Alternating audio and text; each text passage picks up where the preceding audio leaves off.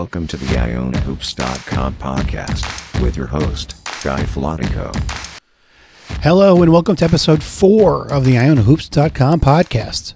Well, I promised you guys quality guests, and Brandon Goebel from Juco Advocate, and Ryan Kinghorn and Mark Hutchinson from the Monmouth, Haw- Hawks podcast did not disappoint. And I can promise you, we're working on some great guests for future podcasts, including an Iona legend or two. This time, however, you're going to be stuck with just me. And I actually think I hear people logging off as I say that, but what are you going to do? No worries of listening to just my voices in your cup of espresso, but hey, it's the summer, folks are busy, schedules are tough, um, but good guests are on the way. But today, it's just me.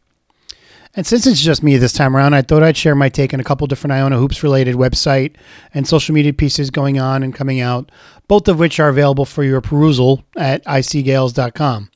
Firstly, I'm hoping that you guys have seen that the official Iona website and social media accounts are promoting the selection of the men's basketball all decade team for the 2010s, as selected by us, the fans. The poll invites you to select your five players of a list of 23 different Gaels from the 2010s, as well as the opportunity to write in someone who was not listed. I'll give you my five later in the podcast.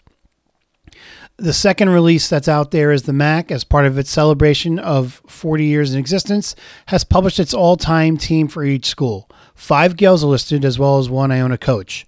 We'll talk through these as well, and I'll let you know what I think about how the selection process went. Hint, I'm not thrilled with the way the MAC did it. Before we get into those Iona teams, though, all, all Iona teams, let's hit the MAC Tide Report.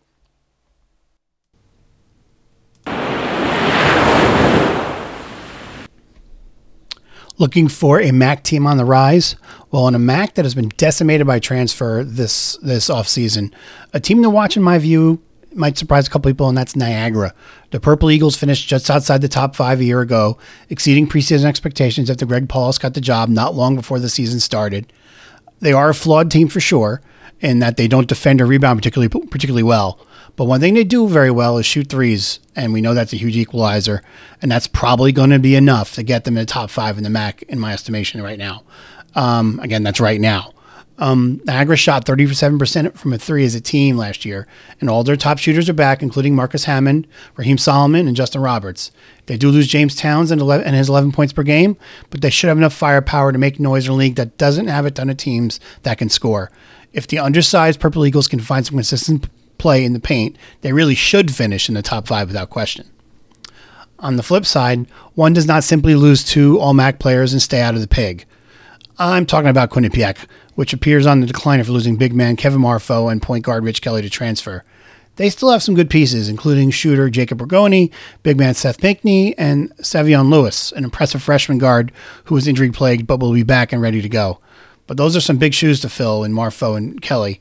And Baker Dunleavy is going to have his work cut out for him if, if Quinnipiac is going to return to the top five as they were in a year ago. And now it's time to hit some Iona IOTAs for now. I want to uh, fix a little bit of confusion there. People are like, what, what is an IOTA? Really? Pick up a dictionary, guys. Come on. Uh, Iona and IOTAs, they sound alike. I was being cute. Come on, figure it out, people. Anyway, it's time for Iona IOTAs. Last episode, we talked about Iona's non-conference schedule was just about complete, with only only more details on the rumored Bahamas tournament to come. Not much has changed there, although I did do some online digging myself because I'm that way.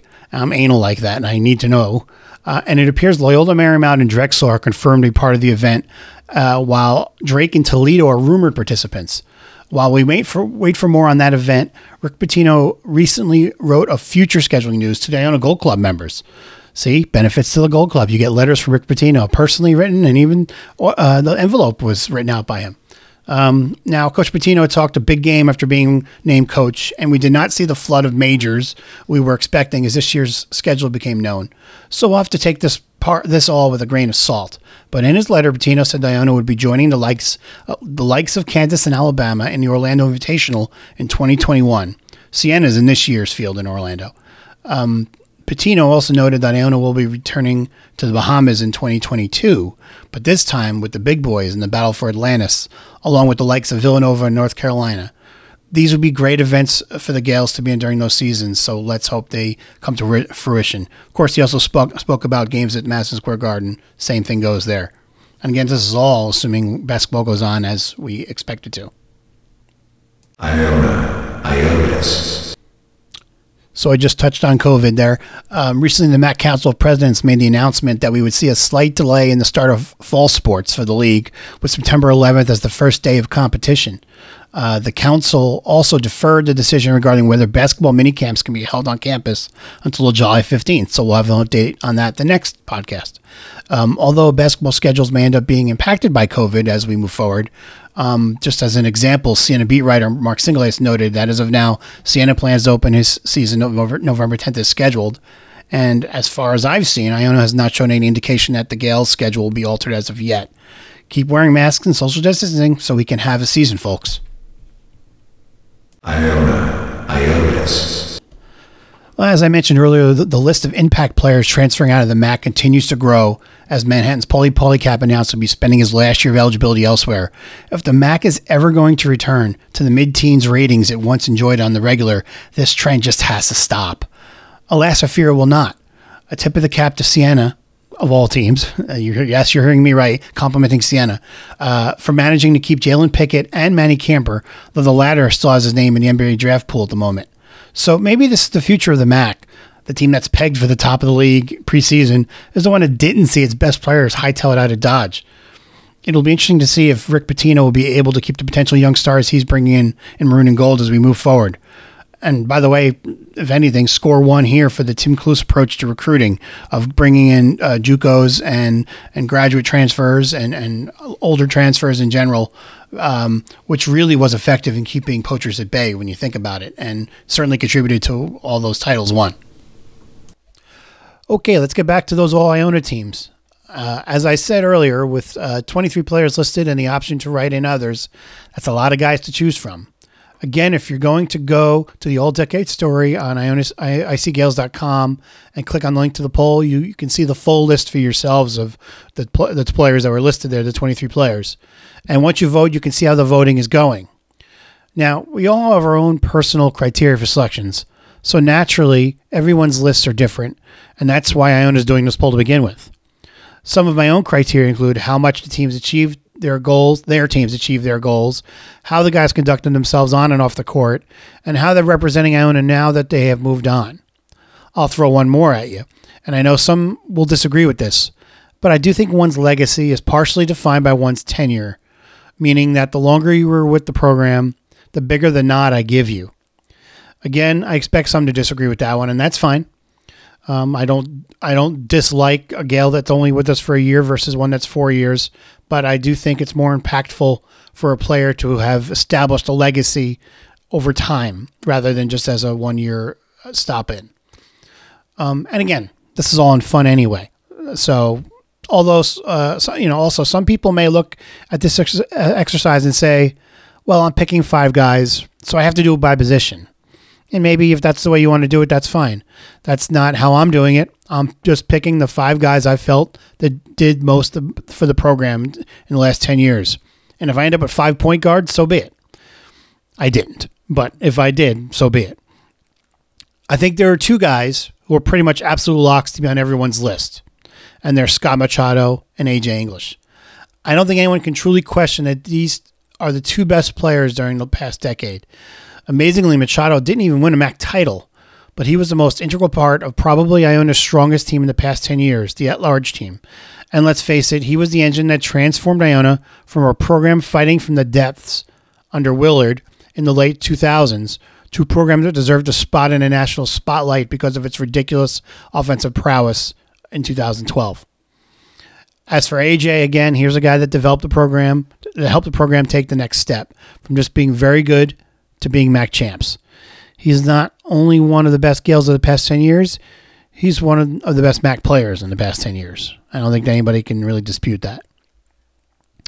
Okay, from here on in, there are quite a few candidates that really could go into the top five from this decade. And as I scan this list, I literally see like eight guys you can make a case for, maybe more. But I can only pick three, so here are my three. Again, I expect that many listening are going to be like, how do you not include so and so? Like I said, it's all in fun. We all have our own criteria, and you can let me know if you disagree. That's the fun of this. So my first choice is David Laury. I think he's the best big man we've had in the past 10 years, just a complete player. Iona's had other big bigs crack all MAC teams, but this guy controlled games more than any of the others, in my view. And I think it matters that he was here for three seasons, whereas many of Iona's other bigs were only here for one or two years. Again, that's just my take. But uh, David was so complete.